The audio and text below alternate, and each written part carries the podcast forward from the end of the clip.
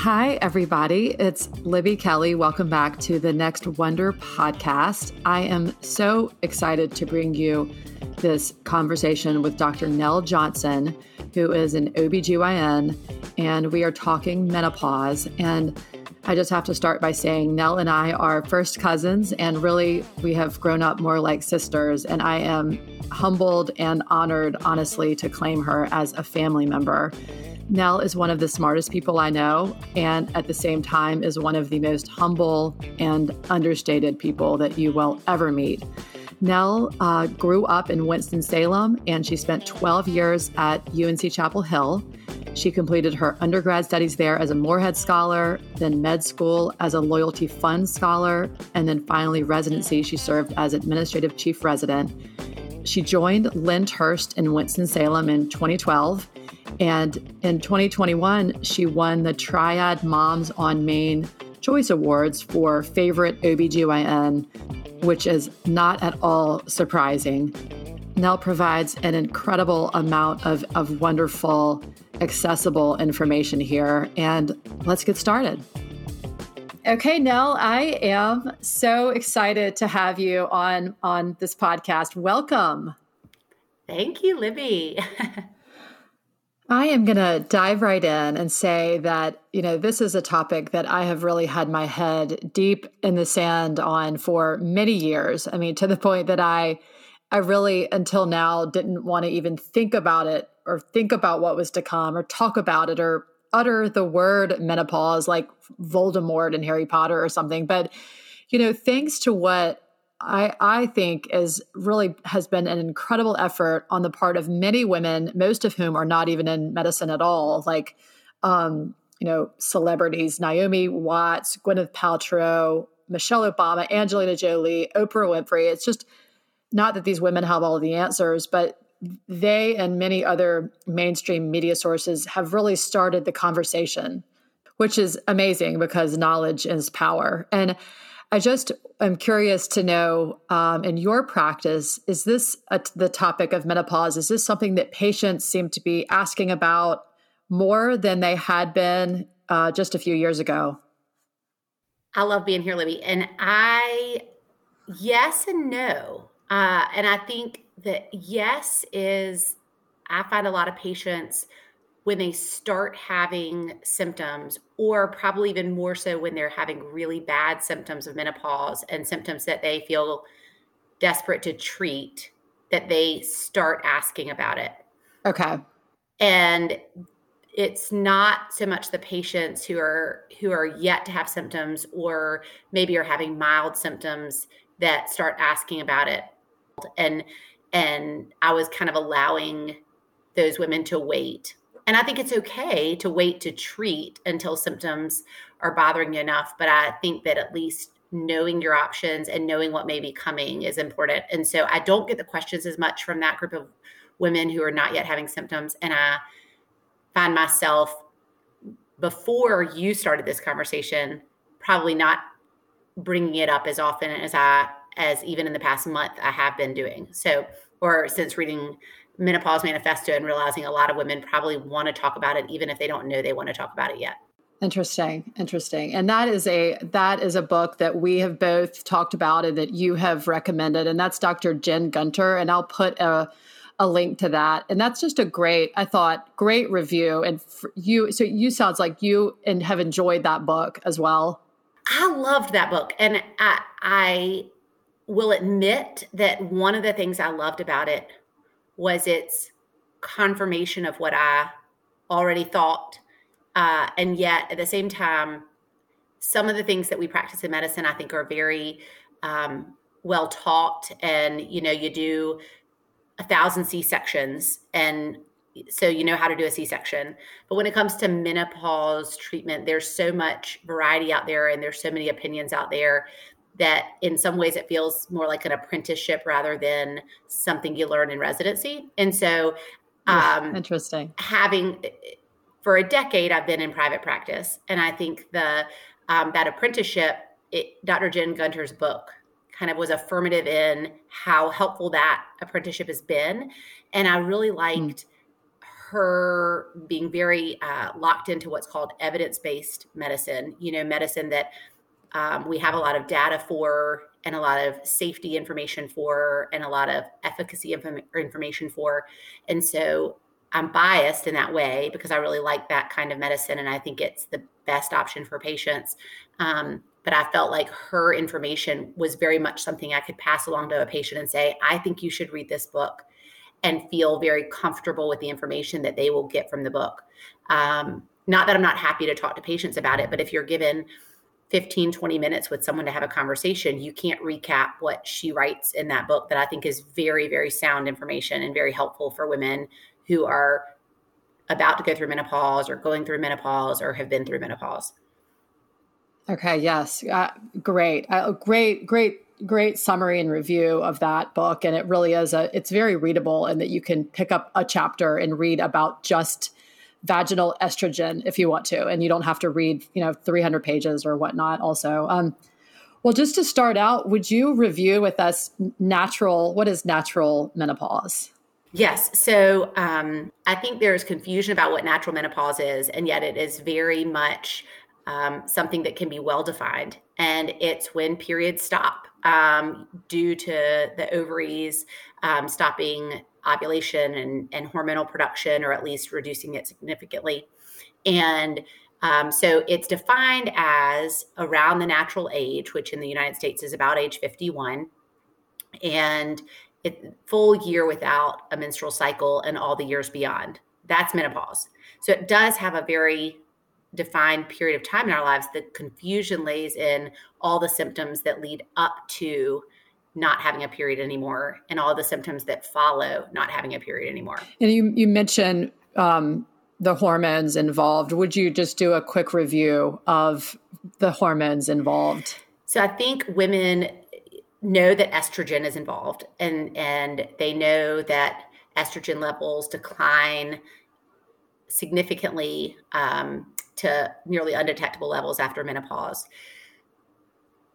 there's a lot of fluctuation of those levels of estrogen throughout our lives in our in our you know normal uh, menstrual cycle years in our 20s and 30s there's fluctuation throughout the month but there's just an erratic um, fluctuation in the years that lead up to ha- not having a period anymore. And that's usually the most symptomatic period of time. And that estrogen is produced by the ovaries uh, by the follicles that are releasing eggs each month. And so when you stop releasing eggs, you run out of eggs. We're born with all the eggs we'll ever have. You stop producing estrogen.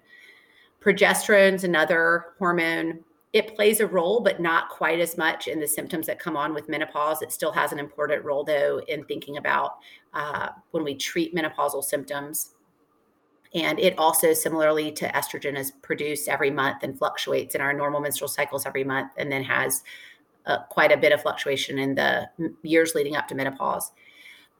And then I think a lot of women think about testosterone as being a, an important hormone. It is an important hormone, but it really doesn't have as much fluctuation as the estrogen and progesterone levels do.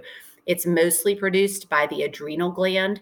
So its its production slowly declines over the period of our lives, but it's not a drastic decline with menopause. So if you're having a symptom related to testosterone dropping with menopause, it's it it's coincidental to the menopause. It's just the natural aging process.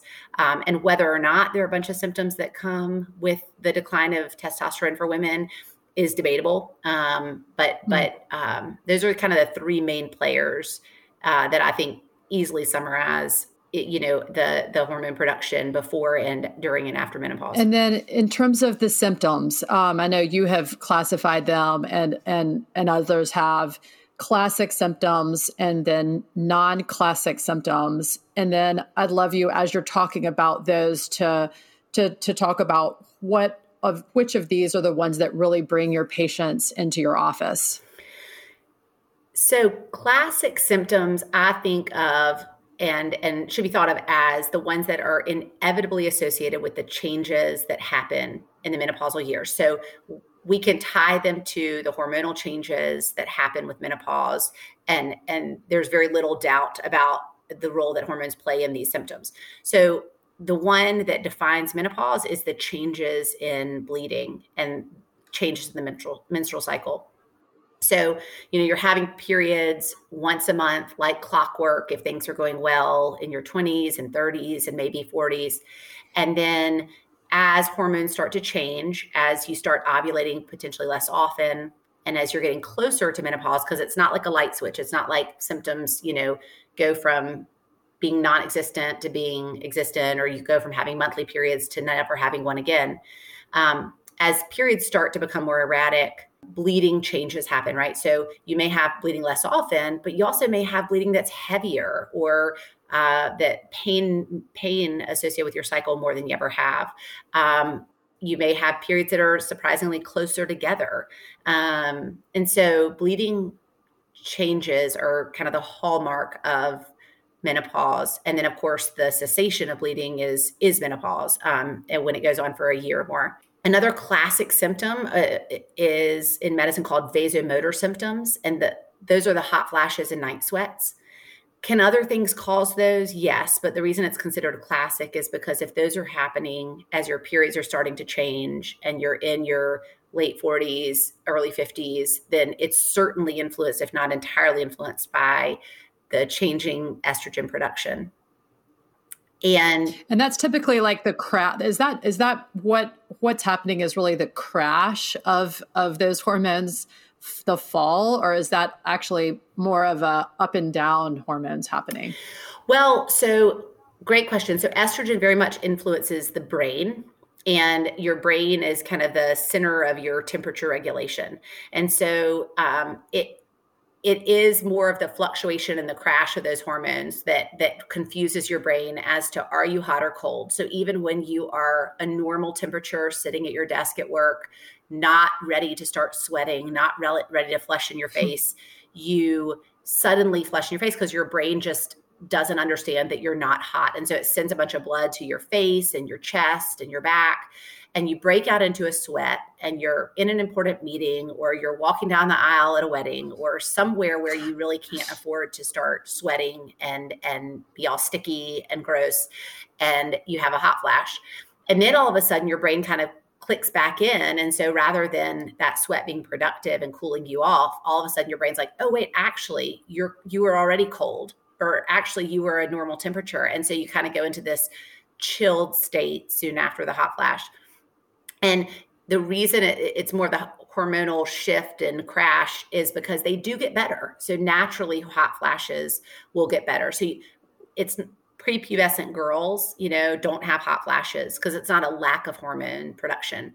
80 hmm. year old women typically don't have hot flashes. There are some who do, um, but they go away as the years pass in menopause because you're no longer your brain's no longer confused you're just consistently not making estrogen as opposed to the fluctuation okay. that you, you have in your late 40s early 50s on average and then the other classic symptom of menopause is going to be your vulvar and vaginal symptoms and these are almost inevitable for women. Um, it's just whether or not they bother women. So I guess symptom it could be either like a finding on an exam, you know, in in the office, or a symptom that a patient actually com- complains about.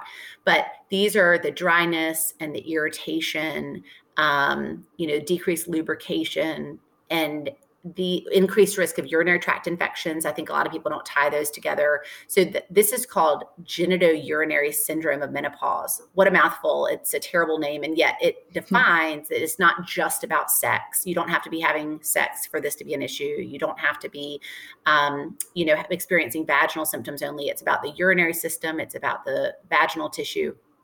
And, and unfortunately, these are typically progressive. So, unlike the hot flashes where the hormonal fluctuation ends and hot flashes most typically get better, the vaginal symptoms are about the absence of hormones. And the longer that persists, the more likely a woman is to have symptoms.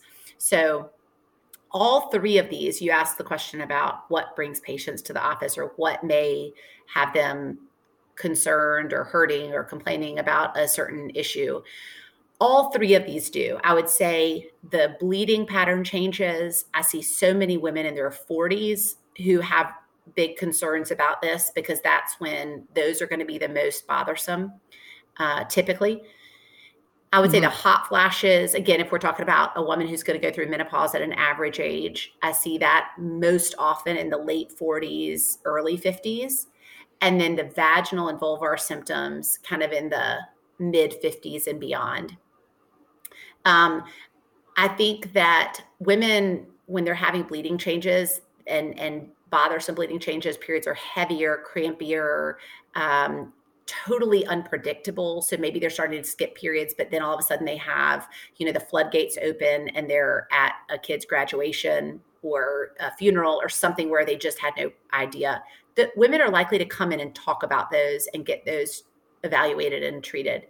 Um, hot flashes, I think same thing. Women are going to talk about those. I find I don't know if it's a generational difference or um, or just a what women are comfortable talking about. But I find right now that a lot of women in their late 50s, but particularly like 60s or 70s, need the conversation started for them about the vaginal symptoms.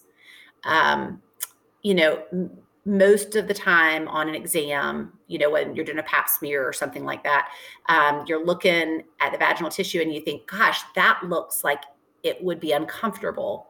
And so many women don't mention it and then you sit down and you say are you having any you know vaginal symptoms irritation dryness bleeding pain and they say oh yeah i i am and and they're just they weren't comfortable talking about it. So i would say those are the women who they do have symptoms but they're less likely to bring it up and and there's such good treatment for it. I would encourage women to feel comfortable bringing it up because that's why the gynecologist exists is is to have those those you know conversations that would be awkward in the grocery store. They're not awkward at the gynecologist and you know that it, it's that's interesting to hear you say it like that I, I I, will tell you and as a physician i'm embarrassed that i'm certainly not an ob but i should i should know better I, is how i feel about all of the stuff that i've learned through you and also um, my other reading on the topic is that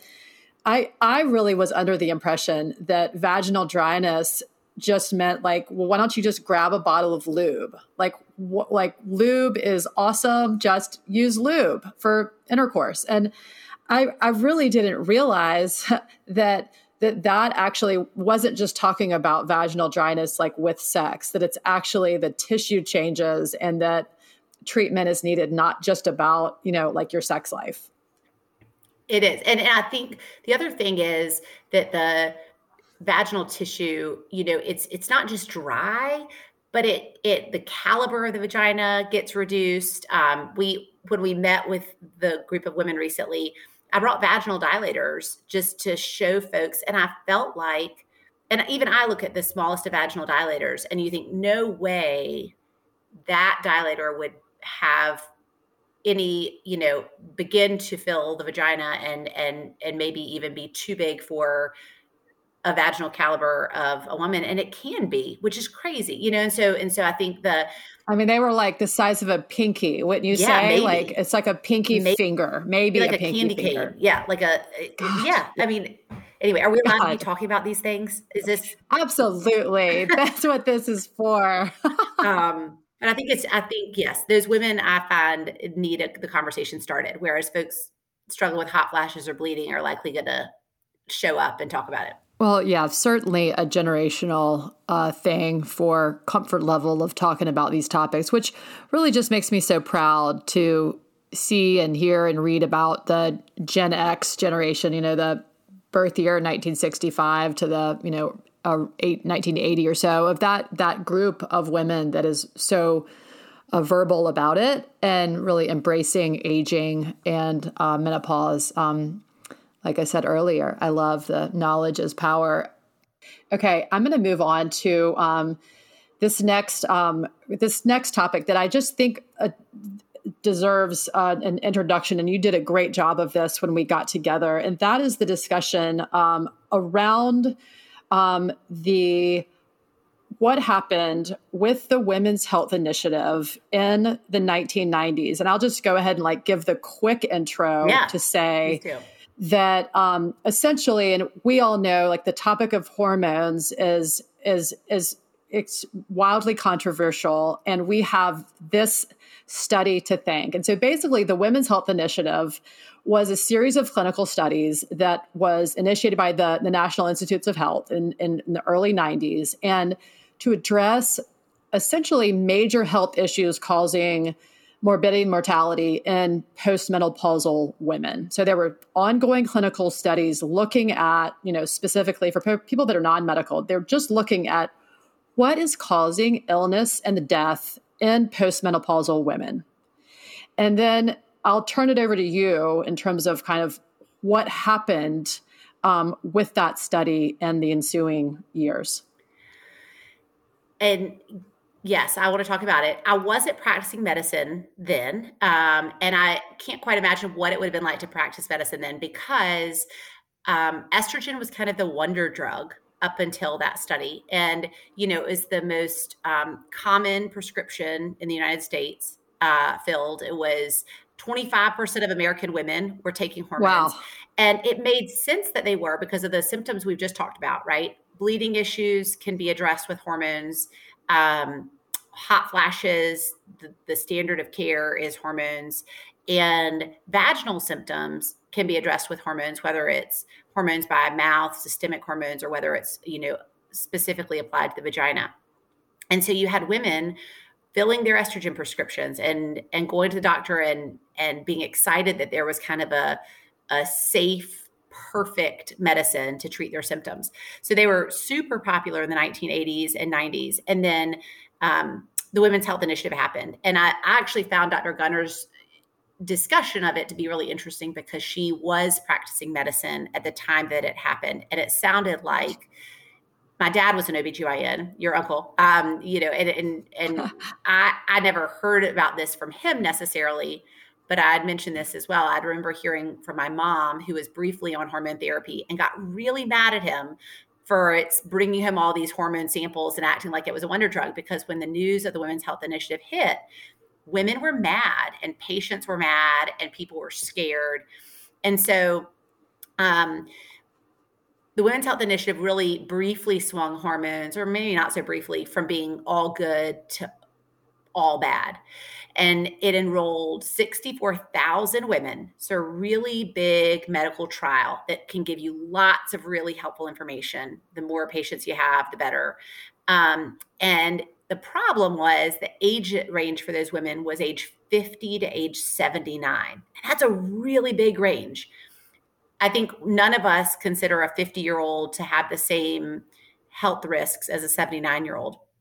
And they also um, were taking a specific kind of estrogen, an oral estrogen. So we didn't really talk too much about that when we are talking about, you know, what can be helpful for menopausal symptoms. But there's oral estrogen, and then there's also estrogen applied, you know, by skin that is absorbed and acts like oral estrogen, but maybe carries less risk. So these were a large age rate, a large, um, excuse me, age range of women with only one type or one avenue of hormone being prescribed, and that was an oral medication.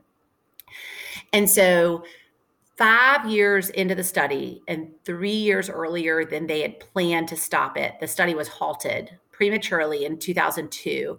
And the reason was for an increased risk of breast cancer and no evidence of what they had really hoped to show, which was reducing the risk of heart disease. And in fact, in the initial study, in the initial analysis of the data, they showed an increased risk for breast cancer, which was already known, increased risk of heart disease, which was hoped to have been not the case before the study, stroke, and then blood clot or you know a blood clot that could travel to the lungs, a pulmonary embolus. It did show in that initial data that there was fewer cases of uh, hip fractures, which are really important to think about, and fewer cases of colon cancer. So it, they had some benefit, but five years into the study, they had too much risk to just keep going on with the study. And I think um, it, there's a big swing. You know, you can go look at the magazine covers at the time. You can um, hear women quoted and talking about the time about how scared they suddenly were of the hormones they had been on. And I don't take the risk of breast cancer lightly by any means. I think heart disease is a terrible thing, um, and and it, you know is is a big risk to women. But um, I think that it shouldn't have been, and everyone agrees with this, shouldn't have been extrapolated so quickly to all women, right? So, really, when you then broke that data down, women in their 50s did not have these same increased risks um, of increased risk for heart disease, stroke, blood clot. And in fact, their risk was potentially reduced. Now, was a woman in her 60s or 70s likely to be at increased risk for these when on hormones? Yeah. And so, I counsel patients very differently when they come with symptoms that may be adequately treated with with um, hormones and they're 55 years old. I counsel that patient very differently than if they come in with symptoms and they're 65 years old.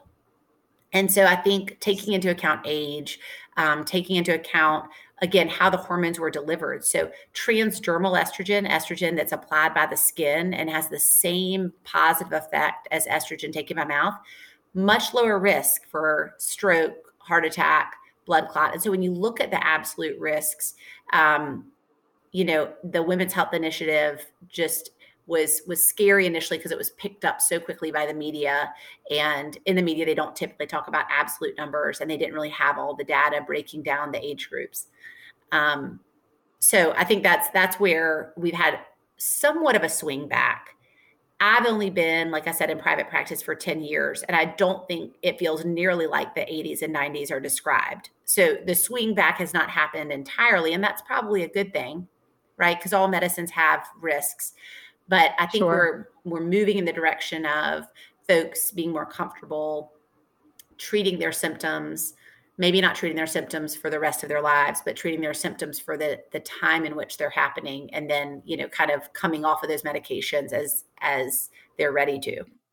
Now, this is such a great explanation. It, it is so frustrating to think that the baby was really thrown out with the bathwater here initially, as you have so nicely outlined for us, and that women in their early 50s, in the throes of perimenopausal symptoms, were lumped into women in their late 70s, and that that misinterpretation led to consequences that have lasted. Here we are, more than 20 years later. So, I mean, really fascinating and also quite sad.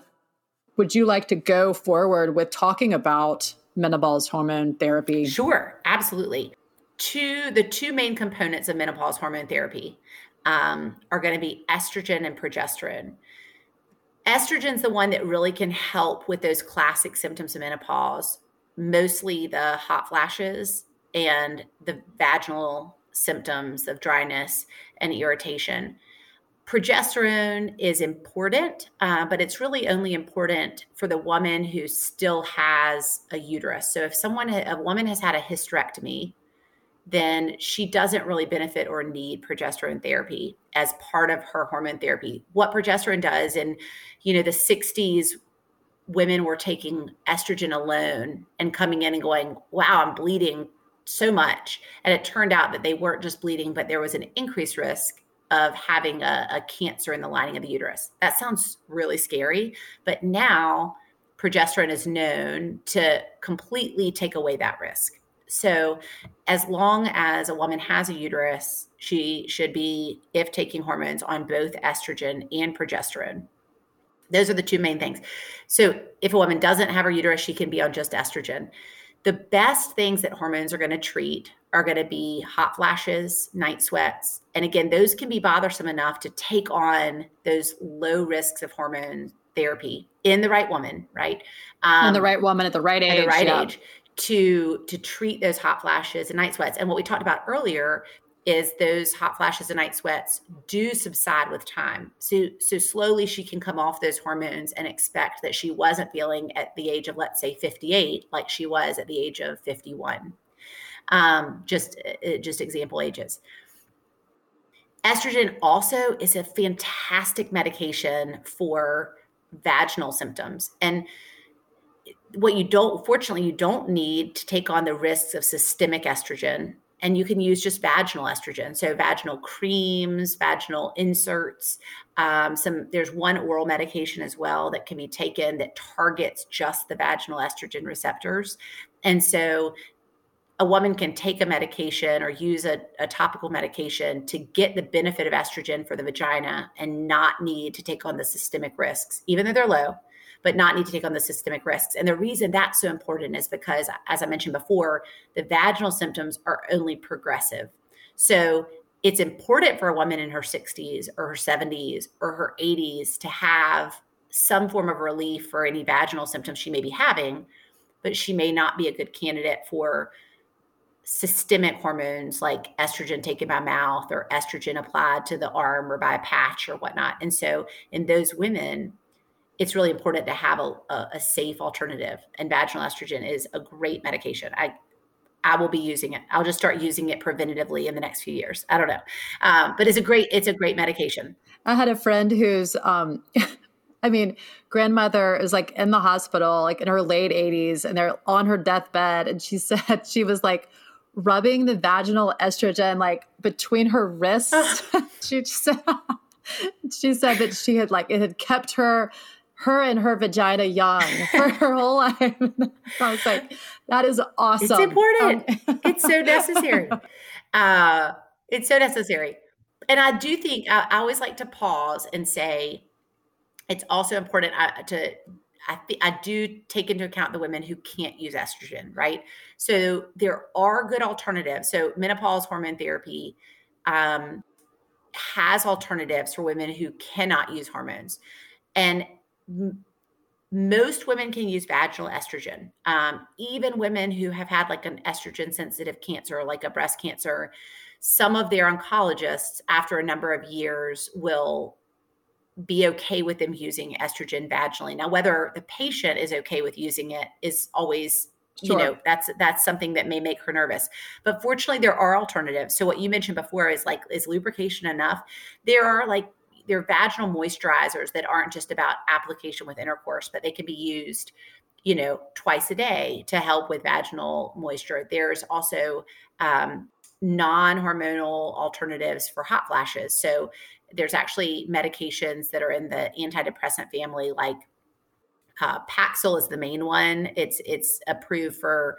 hot flashes. It's called Brisdelle for hot flashes, but any of those horm- uh, those SSRIs like um, Prozac or Lexapro or Celexa or whatever typically have some improvement on on hot flash number and severity. And so there are alternatives for women who don't feel like they are safe to take hormones or whose doctors don't feel like they're safe to take hormones too. So I just I, I, take I do take those women to account, of course, because unfortunately they number more than any of us would like. Yes. Um, do you want to name anything else in terms of non-hormonal treatment and or alternative medicines? Good question. Um, one more thing that hormones are good for, and I, I'll, before sure. I um, get off of that, is bleeding patterns in your 40s and your early 50s. So a lot of women may not need birth control in their 40s. Maybe they maybe their husband has had a vasectomy or maybe they've had a tubal ligation or maybe they just aren't needing birth control. But birth control pills or um, other types of birth control methods like uh, IUDs that release a small amount of progesterone. So I would consider that maybe not menopause hormone therapy, but hormone therapy targeting the menopausal symptoms, perimenopausal symptoms that are leading up to menopause, um, can be really helpful for the for the bleeding uh, issues. So yes, non-hormonal options, um, and really these can be used in conjunction with hormones too. So either for a woman who can't take hormones or in addition to hormones, um, because there's no medication that's going to be perfect, and there's always going to be a medication that you know eventually maybe we recommend trying to get off of.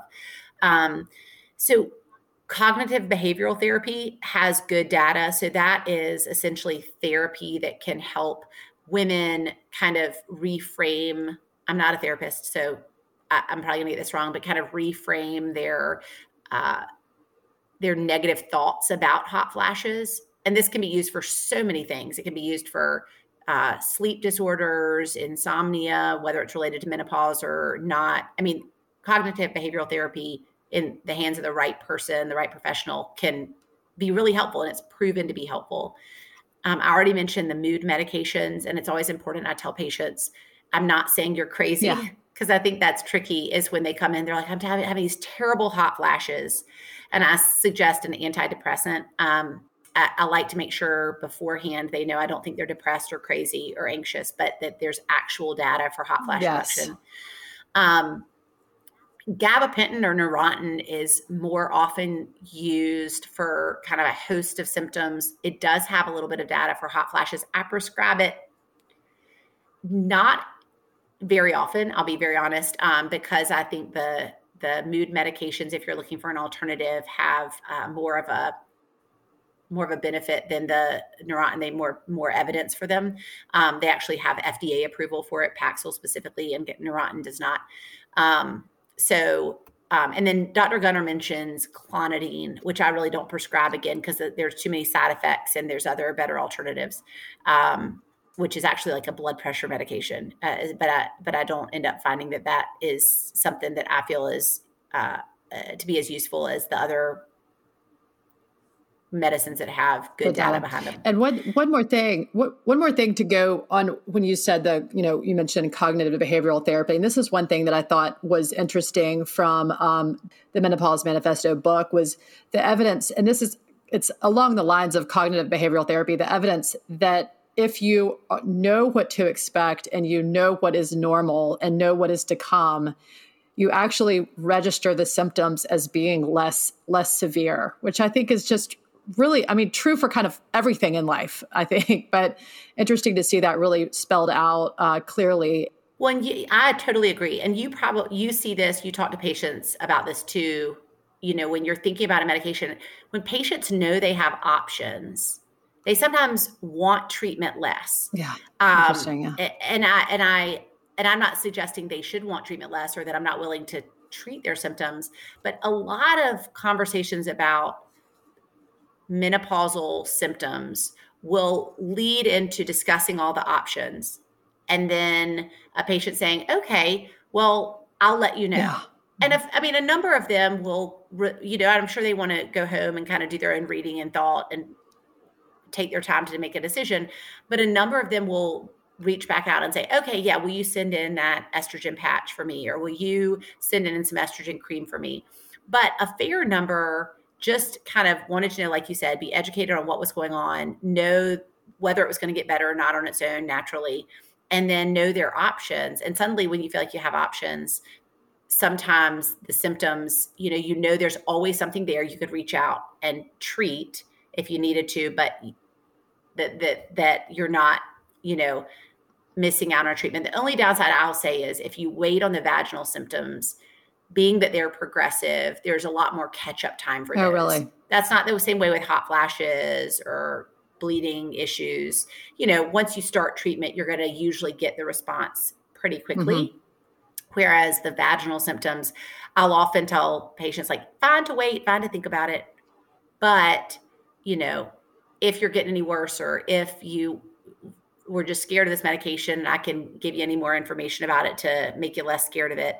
I would strongly consider it because those are those symptoms can be so progressive. Oh, that's and that's really that's really interesting to know that. Um, so yes, one with the one just with the the anxiety and fear and of the uncertainty and no options is is so scary. And so that interesting just to educate like I love that you are educating your patients on this and to think that so many Gen X women are educating themselves and then um, that second point there of yours is just that's really interesting. When in doubt, start the vaginal estrogen if you're mm-hmm. approves it.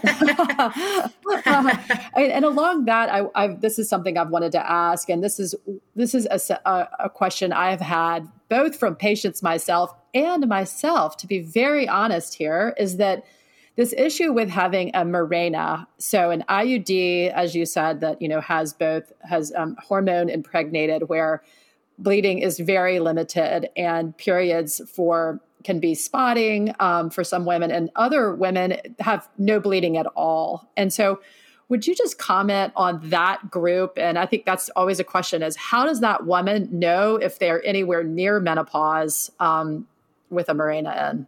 Great question.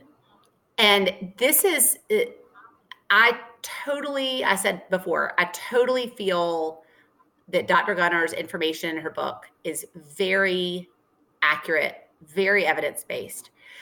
And I totally agree with her. I'm starting to, I'm answering your question, but I'm going in a backwards okay. pattern here. But the one thing that I find myself doing maybe more often than I should, but I don't find it causing harm, is checking some hormone levels. And it's for this reason. So um, I think we're all curious about where are we in our in our natural cycle. And I too have a Mirena Uh, they're very popular. So many women have a Mirena and they work so well for so many things. So right, they're birth control, their menstrual cycle regulation, a forgettable kind where you don't have to take something every day. There's nothing you have to do when you're having sex. It's just it's birth control. It's it's just awesome. an excellent method of everything. I love my Mirena. I know not everyone loves Mirenas. I know some women have had them and had complications, but for the most part, patients love them. And then you get to this time in our lives where a lot of women in their 40s have them, right? Because they made a decision after their last baby to get one or they wanted a long acting method and they're wondering at the age of 48 am i menopause yet? Right? Because remember 51 is only average. Right. Or at the age of 51 am i menopause yet? Maybe i'm going to go through menopause later.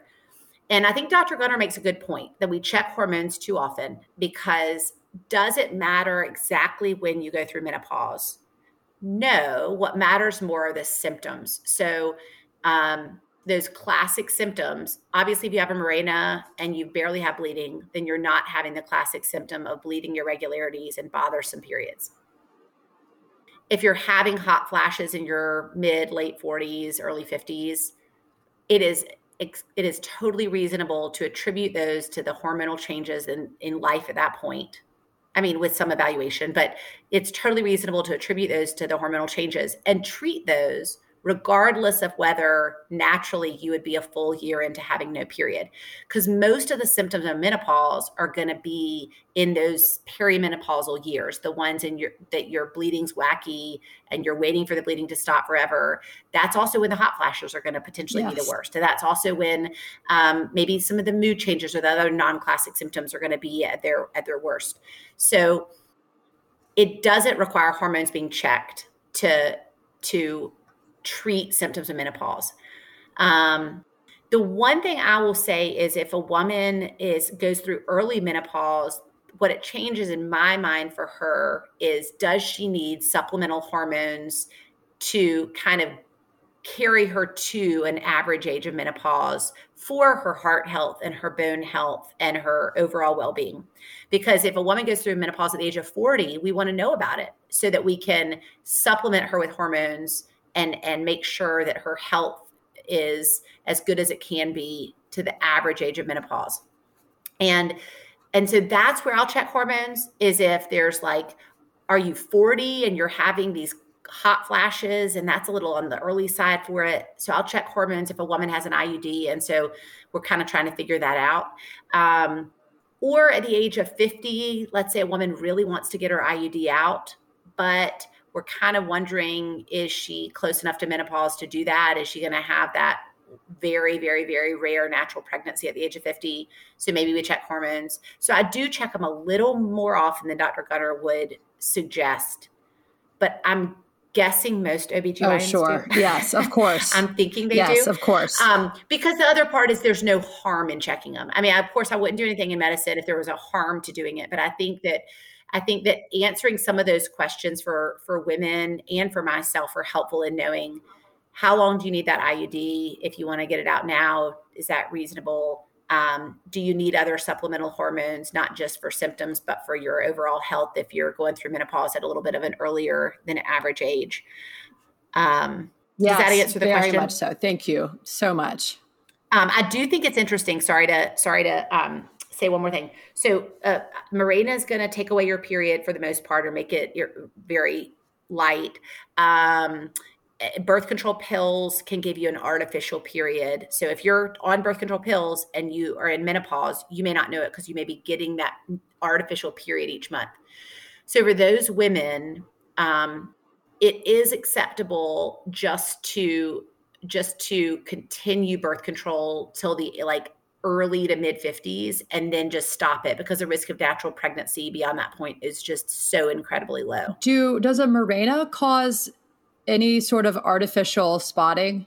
That's no. No. Um, a Mirena releasing just a small amount of progesterone is going to keep the lining of the uterus thin and it has no estrogen in it. So it's the estrogen progesterone combination that's going to give you a an artificial period. So you have estrogen that kind of thickens the lining of the uterus either naturally because your ovaries are doing that or because of a birth control pill. Got it.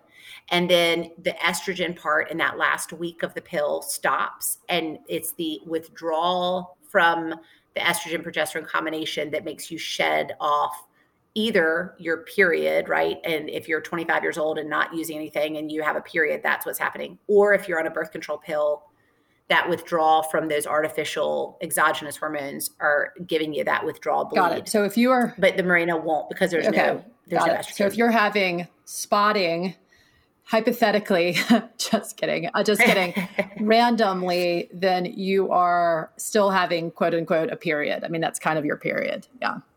Yeah. Yes. Okay. Interesting. Yes. Okay. So no, Libby, you're not yet in menopause. Thank you for the, the the diagnosis. You make menopause so exciting, though. I guess I'll have to wait a little bit longer. um, I would love for you to maybe touch on some alternative medicines. This is actually one of the things I found to be super helpful in the menopause manifesto. Um, and the reason for it was I think that when you go on Amazon or you go to the pharmacy, I've always been hesitant about all of the vitamins and supplemental medications there are out there for folks. But I think Dr. Gunter's research into it and her kind of diving a little deeper into the specifics was super helpful um, because I see patients all the time and I say, now, why are you taking this? And I'll, I'll have a patient say, I, I don't know. And I'll say, well, what symptom prompted you to take it? And the patient says, I don't know, or my friend told me to take it. And then I'll say, well, what have you noticed differently? What has improved since you started taking it? And same thing, I don't know. And that's not a criticism. I've done it. I mean, I've, I've done the exact same thing. I thought, well, what could I do to help with a certain symptom? So the answer, the short answer is no, there aren't great alternatives to the medications that can be prescribed. And we have great alternative medications that have good data. So I usually don't have great alternative medication recommendations. Fortunately, there are some that have maybe some limited benefit and don't have harm. So soy isoflavones maybe can give you a little bit of hot flash uh, reduction, and they really don't carry um, risk. I think people hear soy and they think estrogen, and the reason for that is the estrogen that's made synthetically in a lab is mostly made from sweet potatoes and soybeans. And so they think, well, if I eat enough soy, then I will be getting estrogen. And it can't, your body can't make the estrogen that that we need or that we make naturally in our bodies that's a totally different process. We can't make that out of yams or Interesting. soybeans. Different endocrine um, molecule or whatever. Yeah. They're different but there's no harm in in you know isoflavones from from soy products. It's just a matter of are you wasting your money at walgreens or amazon and really not seeing benefit? Okay. so yeah. but no harm to that. Um and then I thought it was really interesting. That's the main one I'll say. Yeah, yeah no harm. You could give it a try. I thought um, there was really good information given in her book about um, just no proven benefit for acupuncture, for vitamins, um, for evening primrose oil, because I do find a lot of patients, marijuana, I find a lot of patients using things in the name of certain symptom. And if they're having benefit to, let's say, anxiety from their acupuncture, Great. There's no right. harm to that acupuncture. But I, as a Western medical doctor, shouldn't recommend something as an alternative to medication for hot flashes and put someone at the expense of time and money to go do those things and i know that it doesn't have any proven benefit so I, anyway i think she lays out kind of what doesn't have good benefit very well, well. yeah. Describe for us um, and you did this the other evening the sort of vaginal care type things that we all should be should be doing. Not much. That, no seriously. So i think that um i think the key is we there's a lot of stuff that we do um that you know maybe becomes important not to do after menopause or with menopause. So um, the skin one of the things that happens with the vaginal delivery of estrogen or yes, that natural delivery of estrogen to the vagina is it thickens the skin, it makes it um, you know more resistant to bacteria. There's more hair down there before menopause. Um, so there's lots of things that are kind of protective uh, and, and, prevent irritation and prevent you know easy easy um, you know cuts or bleeding. That sounds terrible. So, you know, shaving or plucking or waxing, all these things that get done probably become important not to do after menopause. So, I'm not saying that you have to avoid those, but if you're having symptoms of irritation and dryness and thinner skin because the lack of estrogen, probably important not to do those things um, and think about alternative hair removal techniques. The good news is hair naturally declines after menopause. So one of the positive symptoms maybe down there is you maybe need less shaving, but in general I'd avoid those those things because they can make symptoms of, of vaginal irritation worse. And you're okay um, with um, laser hair removal, is that right?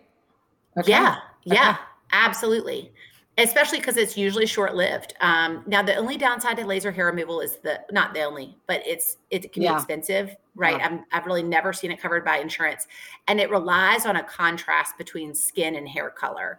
So if you have, you know, if a woman has white hair down there and very white skin, she's not going to be a good laser hair removal candidate. But um, if there's a contrast in those, um, certainly maybe your your money is worth putting into that as opposed to doing any of these more abrasive uh, techniques for hair removal. Um, moisturizers and lubricants. So these are those options both for women who can't use hormones, but also for women who do use hormone therapy um, in addition as a supplement to that. And so those some of those can be used. The moisturizers are typically felt to be the ones that can be applied and kind of last you throughout the day, and then the lubricants the ones that can be used with intercourse. Um, and my favorite is coconut oil.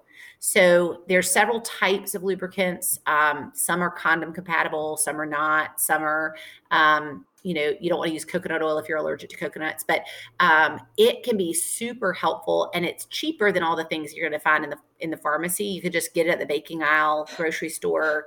If you get like the solidified kind, it typically is going to be um, easier to apply than the oil based kind. And then, um, so like the white, you know, your partner can use it. so it. like the white thicken, yeah. not the refined oil is right. Okay. I mean, you can Both. use the oil. It just may be okay. messier. Yeah. Yeah. The oil may be, the oil may be messier. Um, the other thing you mentioned, what can you do? And I said, well, try not to do anything. So gentle soaps, not like scrubbing and wiping. And this is something that probably at all ages we should avoid doing. There is a normal, healthy amount of bacteria, you know, in on our bodies in general, but in the vagina specifically. And so your goal is not to have a sterile vagina. Um, so if, if a woman after menopause is having itching or irritation, it's not because, or often it's not because she needs to like bathe more or scrub more right? It's it's probably the opposite. If she's bathing and scrubbing a lot then i would i would avoid that. Um pad wearing can be irritating. So usually if a, you shouldn't need a pad if you're no longer having bleeding right from a menstrual perspective but women often will wear a pad for um, you know, either just some discharge yeah. or urinary incontinence. And using pads designed for urinary incontinence are going to be less irritating than menstrual pads. Um, one of my favorite non hormonal options is, and you've heard me talk about it, is pelvic floor physical therapy. so I one of my favorite things in general, I think that medicine um, is not complete without physical therapy. I think physical therapy is so helpful for head to toe symptoms, um, but the pelvic floor physical therapy a lot of women don't know about. You know, they've been to a physical therapist for their knee or their back or their foot, you know, but they they've never heard of pelvic floor physical therapy. And that can be helpful for women suffering with pain with intercourse. It can be helpful um, for women who are uh, having just pelvic pain in general, urinary incontinence, um, issues with bowel movements. It can be just so helpful. Specifically for the symptoms of menopause, um, pelvic floor physical therapists are also going to be a great person to educate on vaginal dilator use. So, going back to that progressive nature and having a harder time catching up if it's if it's that you don't get on treatment soon for women whose you know the vaginal caliber has shrunk due to lack of estrogen uh, production naturally and then application artificially um, dilators can be really helpful and a pelvic floor physical therapist can be so so helpful in kind of that education process um, in in teaching women about how to use them and then vaginal rejuvenation. This is also, it's not, it doesn't have as much data as the vaginal estrogen does. But for a woman who's hesitant to use hormones, who really needs to use something, um, vaginal rejuvenation, the one in our office, there are a couple different brand names, is Thermiva. And it's a device uh, that applies radio frequency. Um, and what it does is it's inserted vaginally it usually takes a few treatments to see results. And that radio frequency increases blood flow to the vagina and promotes the things that a lack of estrogen took away. So, collagen production, um, remodeling of tissues, lubrication. And so, women have good success with this. It just doesn't have quite as much efficacy data and safety data as the tried and true methods. But I do hear from patients that they they think it's really helpful. It also typically is not covered by insurance, um, but like laser hair removal is going to be your like you're going to get out of it um, a good deal for what you have to put into it. Three treatments, um, you know, is a lot less than your a lifetime worth of vaginal estrogen. Yeah. And that's like an in-office procedure at an, at your OB. Yeah, it's not uncomfortable. No anesthesia not every office has it. Um, it's not like a, it's not your run of the mill like ultrasound, you know, but but it, but it's getting more and more common. Oh, so helpful. Okay, recurrent UTIs in postmenopausal women. You have discussed that being an issue. Your thoughts there? So, estrogen, estrogen, estrogen. So, vaginal estrogen can help. One of the reasons that women have recurrent UTIs, they can have them at any age, but specifically, let's say in their 50s, they start having UTIs. Almost certainly, there's some relationship to lack of estrogen mm. production. And so, if you can use vaginal estrogen, if you're willing to use vaginal estrogen, that's a great option. Um, women also at any age, but again in menopause, if they're having enough UTIs in a given six month period, can be put on daily antibiotics or antibiotics with intercourse. Hmm. Um, and then there are a couple other medications that are like antibiotics that um, I see urologists using a little more often than than I do. But basically, antibiotics and estrogen. Um, not so uh, options that are not well proven, but again, they have no harm. So they're kind of like the soy isoflavones for hot flashes. Would be cranberry supplements, um, probiotics, emptying your bladder after sex. Um, just they don't have as much. That's data. always that's so um, surprising. It's so surprising to think, and I, I assume showering after sex is also not proven. No, yeah, but it's it's one of those similar to the soy isoflavones. I will so I so I won't, you know, promote these as being the cure for all but do they have any harm? Right. Yeah. No. So, so I'll typically, you know, say, well, if you're seeing a benefit from emptying your bladder after sex, then of course yeah. do it, right? So I'm not gonna, I'm not gonna promote it as being, well, here's your fix. But when something has no harm, I will certainly, you know, let someone continue to do it if they feel like it's helping, you know. And and um, do I do some of the non-proven benefits? Yes. Yeah. Right. Yes. I hear you. I hear you. Okay, libido is, you know, a more of like a oh. one week conference that it is a quick um but I would love just your just your your thoughts on on on libido. Oh, so um this is multifactorial, right? So there is no quick fix for low libido. Um, even the medication options out there are never a quick fix. I typically will um, not be jump on medications for libido because this is one of those non-classic symptoms of menopause. So unlike the things that are going to quickly respond to hormones or medication potentially, libido is not one of them. And it's could it be related to hormones? Yeah, but remember going back to what we talked about testosterone levels um, are just this gradual decline with age. They don't suddenly drop with menopause. Um, and yet, libido in your 40s or 50s may be drastically reduced.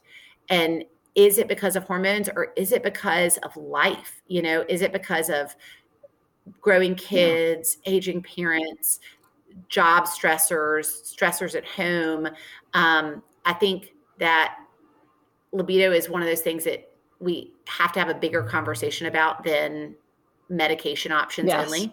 Um, I think one of the things that is really important to first define is does it bother someone? So if a woman comes in and says to me, I have, I'm, I don't want sex as much as I used to. I used to think of that as a complaint. I used to think she was saying, I'm bothered by not wanting to have sex as much as I used to. And I've started saying, actually, instead, like, oh, okay, I understand what you're telling me. You don't want to have sex as much as you used to does that bother you? And about half the time, she'll say, No, it doesn't bother me, but I was just wondering about it. Or, no, my husband can't have sex. I was just wondering if it's concerning that I don't want to have sex as often as I used to.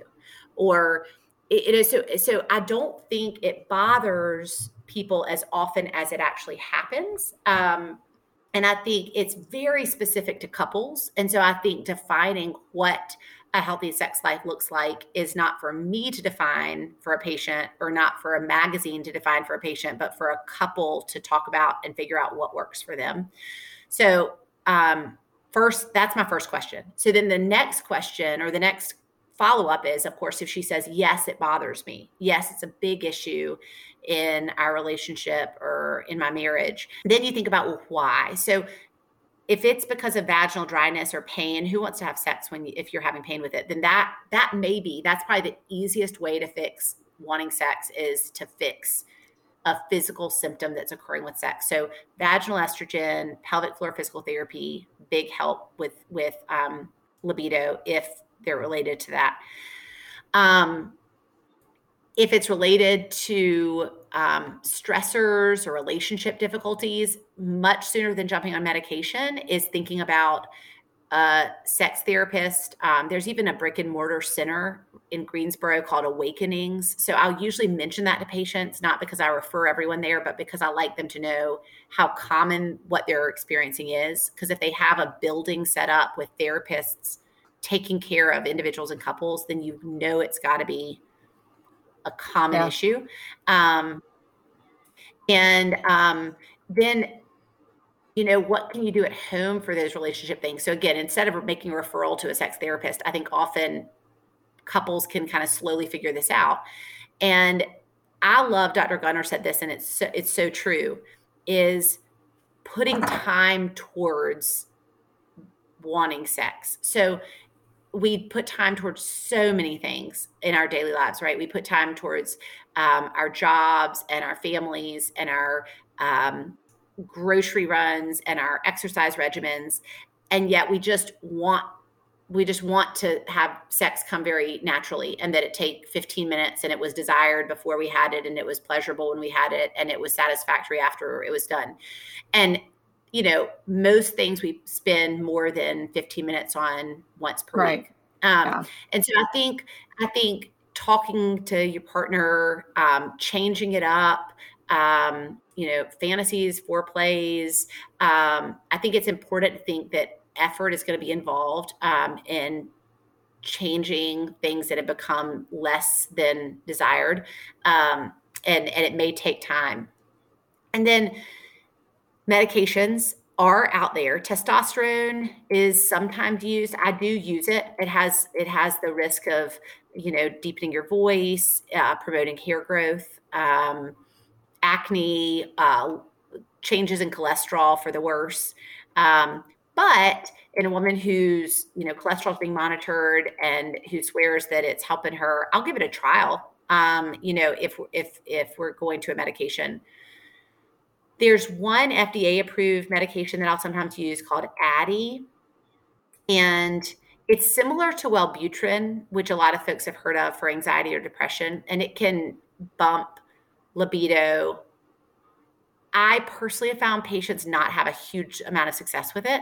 And it comes with having to avoid alcohol. Um, it comes with. Okay, wait. Um, Do people have sex without alcohol? Yeah, I know. Two hours before taking a dose and not again until the next day. Wow. No, it's true. Yeah, I mean, that's a. and, and it, yeah. It may take like a month or two to work. And so I, I don't end up prescribing it as often as I, as maybe, you know, others. Um, and then Wellbutrin can have some help. So if, if I'll sometimes say, try, why not try medication if you have multiple symptoms that may positively respond to one medication? Right. Right. So I do love the medication Wellbutrin for certain symptoms. Um, metabolisms for the better. So weight changes um, can be, you can lose weight a little more easily with Wellbutrin. Um, anxiety symptoms and libido. So if you are having all those things, then why not try one medication that may help right, everything? Right. Those then, are the big and, things. Libido, yeah, it could be a whole it, other could. podcast. And then testosterone does come. It it does. I remember um, learning that it that a voice deepening is actually a permanent change. So that's just something to think yeah. about. that's not that doesn't yeah. go away. And I would only prescribe. So there's no FDA approved testosterone okay. for women. Um, a little uh, i'll usually prescribe a transdermal um, through a compounding pharmacy which is one of the few times i'll not a few times but i don't use a compounding pharmacy as often as i of course use like a, a standard pharmacy. But testosterone is one of the ones i do send through a compounding pharmacy because there's no good equivalent for a woman like there is for for a man at a at a regular pharmacy. Oh so helpful. Thank you. I'm going to do a little outtake here from my conversation with Nell and just really highlight a few things from Dr. Gunter's Menopause Manifesto book that I thought were really important. And I have read a lot about sex, and I think it's just such an important topic. And it's really been one that has fascinated me, and especially sex and long term relationships. And so I'm going to highlight a few things from this book that they might have they might not be completely brand new to me but the way she states them and puts it all together uh, was just a reassuring and kind of boldly telling you kind of what you have to do that um, i really want to share. So the first discussion that that i'm going to jump into is one on on desire and specifically you know desire in, in women. And um, here we go. Desire can mean actively wanting to engage in sexual activity or being receptive to engaging in physical activity, meaning the lack of spontaneous desire is not a medical condition. The traditional model of sexual response starts with spontaneous desire, which leads to arousal and then orgasm. Like many things in life and in medicine, it was by, based primarily on the sexual responses of men. What we know now is this model doesn't apply to many women, and it also doesn't work for all men. This is a good place to add that the patriarchy hurts men as well as women because men who don't follow the quote, always thinking about sex and always ready model are viewed as being lesser. when they are just following the sexual script that works for them. I just thought that was, I think, in, in, in the media and in life and, and anything you watch on TV, it's just everyone's supposed to have this spontaneous sexual desire, um, and certainly women and certainly men want women to have that. And just interesting to think that those studies really were based on a man's sexual response and and not not a woman. Okay, the next uh, thing sh- that I want to share is about maintaining desire, developing and maintaining desire. Okay, here we go. So, how do people maintain desire? In one study, researchers surveyed people who still had desire in a long term relationship and compared them with those who did not. Sexual satisfaction and passion were higher among people who had sex more often, had more orgasms, received more oral sex, tried a, a variety of positions, worked on setting the mood, and who communicated about their sexual needs and desires. It's unlikely that different positions led to magical sex endorphins. Rather, many of these factors associated with maintaining desire seem to be related to having se- having sexually curious conversations and being willing to try different things to pleasure your partner. And then another paragraph on that we spend a lot of effort doing a lot of things. The more effort we put into it, the better that outcome. Many people don't realize that good sex is like any other task the more effort you put in, the more likely you see, will see rewards. Talking about sex, what you like and don't like, and trying new things is the oxygen that keeps a sex life going. So I, I um, that that'll be the end of the outtake. But just I think really important for us to to think about that how important investing in this aspect of our lives is, and it, and it does take work and takes effort, and it shouldn't necessarily just come easily and just spontaneously spontaneously happen. Okay. Thanks. Back to Nell. For one of our final topics, if you want to cover mood changes and sleep disturbances and the perimenopausal brain fog that women describe, that'd be great. Yes. So when I think about non classic symptoms, it's important to put these into that realm. So you have libido being one of those as well. Um, and then mood changes are certainly a non classic symptom. And the reason to think about that is just to think about how multifactorial they may be. So, certainly, there may be mood changes in the menopausal years that are related to hormonal changes, no doubt about it. And sometimes a good way to test that is if you treat with hormones for some other indication like hot flashes and mood symptoms get better, that's fantastic. Um, likewise, there's that overlapping treatment that can be used for hot flashes and mood changes, like a classic mood medication like Prozac or Paxil. Um, but it's just so important to remember that it shouldn't all be blamed on hormonal changes. You know, men may be going through the same mood changes at a similar point in life. Um, it could entirely be related to all the stressors and the things that can affect our mood.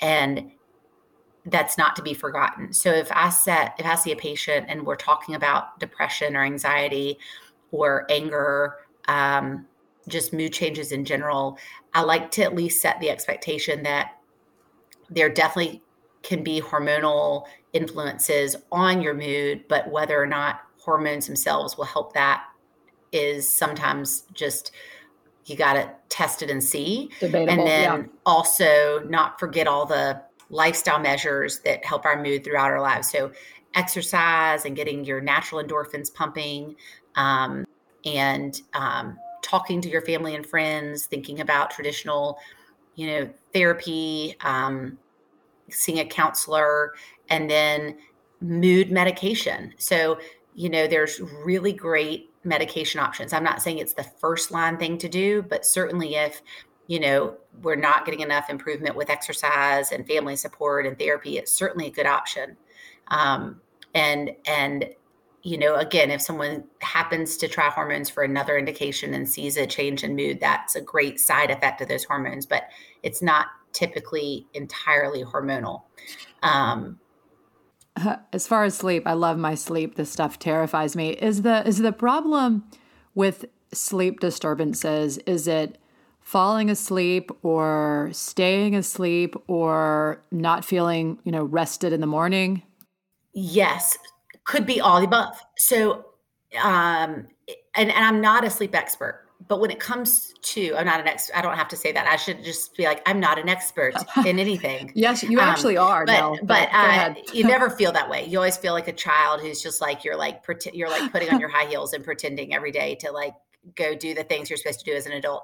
Um, but sleep disturbance i think can be any of the above and i hear from patients all the time that it's a problem falling asleep it's a problem getting back to sleep it's mm-hmm. waking up too early in the morning. Um, it it's over. It's sleepiness during the day, despite uh, what they feel like is a decent night's sleep. So so many sleep issues. I think. Um, more than half of hot flashes are shown to wake women up.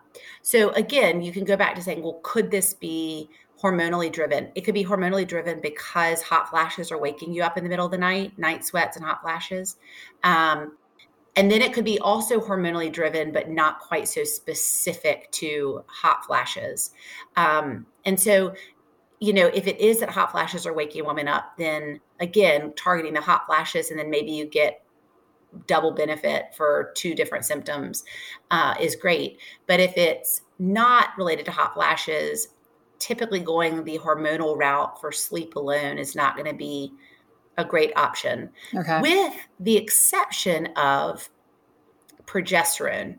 And that actually has a little bit, the hormone progesterone, specifically uh, micronized progesterone, so a synthetic form of progesterone, has a uh, enhanced you know, sleep uh, side effect. Hmm. So that is something that sometimes I mentioned before progesterone is only needed if you have a uterus, but progesterone alone can sometimes be used for sleep issues. And then, especially in women who are wanting to avoid estrogen but feel okay about taking progesterone, they may see a little benefit on some other hormone uh, menopausal symptoms as well. Okay, interesting. So, so could you try hormones for sleep? You could, but typically it goes back to sleep hygiene. So. Yeah the things that we and it's not going to be a magic fix. A lot of people say they're already doing some of these things but when you i love dr gunter in the menopause manifesto said the bed should be for sleep and sex. And yes. i definitely don't abide by that rule. I have my phone i have a book i have a glass of milk i have like a crunchy snack that's like falling all over the sheets. It's disgusting. Um, but I, I, think that I don't think I'm alone in at least some of those things. And uh, I think in the world of TVs and uh, phones and uh, like the alarm clocks now that look like they, you know, light up the whole room. I think we are build ourselves up for uh, poor sleep. So I think even though it's frustrating for folks to think about making you know time commitments and big changes to certain habits um, that's where i would typically start. Uh, and, and then of course if it's related to hot flashes maybe thinking about of course treating those as well if they're bothersome enough. Yeah. Um, and then exercise can be really helpful for sleep too as long as it's done not too late in the day because you have this increase in cortisol level that's very temporary and then that decreases and typically the the long term effect in the day is that you're going to sleep better at night. And That's so, interesting. Yeah. Um, I think when people hear like diet or exercise or hygiene this or therapy that, it's frustrating because it's not quick and it's not necessarily easy. Yeah. But it's um, it it it can be very helpful. Well, to quote to do another quote from the um, um, menopause manifesto book is and this is something you included in your presentation is the as dr gunter said i'm here to scare you about osteoporosis. And that's something i'd love for you to do a uh, co- to cover because that's so important and part of this whole process of aging and menopause. Yes, and going back to your comment about her, that book earlier, is I do think it's a book that can be selected as to what is read. And this is one of those where, you know, I, I see a lot of women in their 60s or 70s, and and a lot of the topics in the book may not apply to them. Um, maybe they're not bothered by hot flashes anymore. Maybe they forget what a period ever felt like. Um, and so, but but I think even this topic alone, osteoporosis, that Dr. Gunter covers in her book, is really well uh, thought out and really really evidence based. So, osteoporosis is defined as severe bone loss and definitely comes with an increased risk of fracture.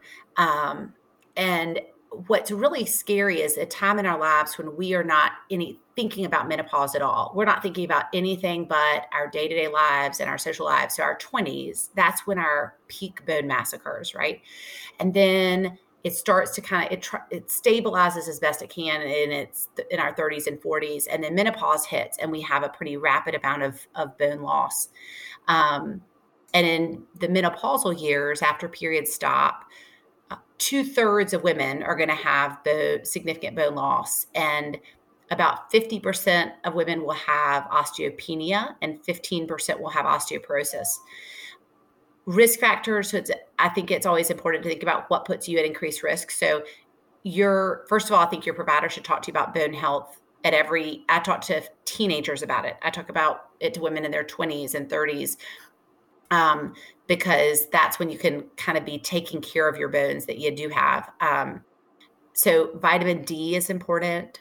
Getting enough exercise weight bearing exercise especially um, that can be walking it can be arm weights it can be yoga and um, and then watching your risk factors because it's not just menopause and it's not just being a female but if you're if you are prone to being underweight um, if you're a smoker if you have a strong family history of osteoporosis there are other things as well then you really should get screened earlier than just standard screening it starting at the age of 65 um, and they're really good treatment options. So I thought it was, um, you know, I thought it was really helpful. Some of the statistics that were listed in the book about risks of medications associated with osteoporosis. So, vitamin D and exercise, all women should be doing.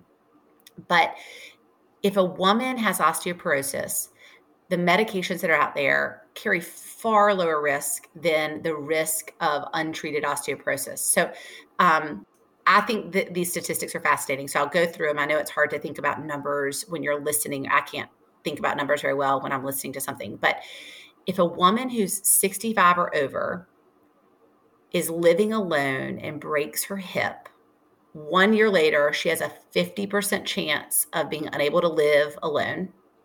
I mean, that's incredible. Oh, I'm yeah. sorry, go ahead. Incredible. Okay. No, a 40% chance of being unable to walk alone, like without, you know, walker. 30% chance of not being able to get in and out of the bath. And the odds that she will die within the year are 17%. And those are those are numbers that you hear from like an oncologist with terminal cancer. Right. You know, I when, mean, when a patient has terminal cancer. Yes. And and we get we're scared of that. And I don't think there's very many women in their mid 60s who would decline therapy for such a bad prognosis. And so, um, osteoporosis has good treatment and it has treatment that comes with very little risk and that that they have entire clinics set up for the treatment of osteoporosis so they have medications that can help like stabilize your bones that can keep the bones from um, from you know continuing to weaken that can build up the bone. And i won't go into the detail of the different ones but i think the i think the key is to know there are medications that are intended to help and and really carry very little in the way of risk. Um, and I, I would say in thinking about risk I, I would say flip back and forth between the pages. I love in the book the discussion of osteoporosis medications. And if you flip to the section on vitamins, I swear there more there's more harm from some of the vitamins out there that we are taking like on a like we're you know downing every morning hoping that it's going to make us live longer but we're avoiding some of the things that can can really help and have good good data and benefit. So I just I would I would say that for me personally this this you know is a topic that I will take very seriously eh, currently in my own mother. Um, you know, who fortunately has strong bones. But I think that you know, it's it's our job. I think as children of aging parents to to help them when they you know get a diagnosis of whether it's cancer or osteoporosis um, or anything else just to kind of weigh the options of treatment and and to support you know support those older folks in deciding to get treatment and then for ourselves you know to not be afraid of of some of the things that are out there because we are living longer and that's a wonderful thing but it comes with um, really big risks of fractures and falls and whatnot if we're if we're not you know taking advantage of modern medicine and what it can offer us. Well, Nell, this is such good advice. And, you know, one thing that really stuck out to me in this book and that you have emphasized is is the importance of exercise and you know the the numbers that Dr. Gunter quoted was at least 150 minutes a week of moderate intensity exercise like brisk walking or 75 minutes of vigorous, like aerobic activity every week and strength training two or more days a week. And and I think strength training is something that some women uh, have been doing for their whole lives and they love it. And uh, in my experience, the vast majority of women don't love strength training and weights and resistance. And if that is one thing I've taken out of all of my menopause uh, reading, would be the importance of strength training. And I'm really trying to incorporate that into my life. And I wish I could get my mom to do it. but um, I love the advice about thinking about our aging parents and aging patients for those of us that are, are providers. But Nell, thank you so much. This has been incredible. I appreciate your time and careful and thoughtful attention and detail and depth of answering these questions so very much if you have do you have any final advice or anything you're you're you're so you're so dear libby no i have no, nothing else to add. And i um i you know, everyone who may hear this is very patient to listen to my rambling. Not rambling at all. This is such a gift that you have provided for all of us. Thank you so much nell. You're incredible. Appreciate you so much. You're the best libby. Bye. Okay bye what a comprehensive review of this wildly complicated topic that is so important to women of all ages. So much to take in here. I am going to list just four take home points to just hammer these home. Number one, consider hormone therapy or non hormone options for symptoms of menopause based on your risk factors. Talk to your doctors about all these options. Don't be terrified of hormones. Know that most alternative medicines have not shown much efficacy. Number two, it sounds like vaginal estrogen may be my new best friend in the future. We need to start this therapy sooner because these symptoms are progressive. So don't get behind the eight ball. Start vaginal estrogen early. Number three, really consider exercise, specifically weight bearing exercise, strength training, as well as calcium and vitamin D for bone health. Start worrying about and doing something about your own bone health now, and also worry about the bone health of other women in your lives. That includes your teenage daughters as well as your aging parents Know that there are a multitude of medicines available that can really help slow bone loss and even reverse the changes associated with osteoporosis and osteopenia, as Nell wonderfully outlined. Number four, talk with your partner about desire and sex. If you really want it to be a priority, you've got to put some time and effort into it, just like about everything else in life. Tremendous thanks to Dr. Nell Johnson for her time and thoughtful attention and really incredible depth of answers here. She is a true gem in all the ways a person can be. And thank you, as always, to Russ Kelly for all of the sound, editing, and music magic. Bye, everyone.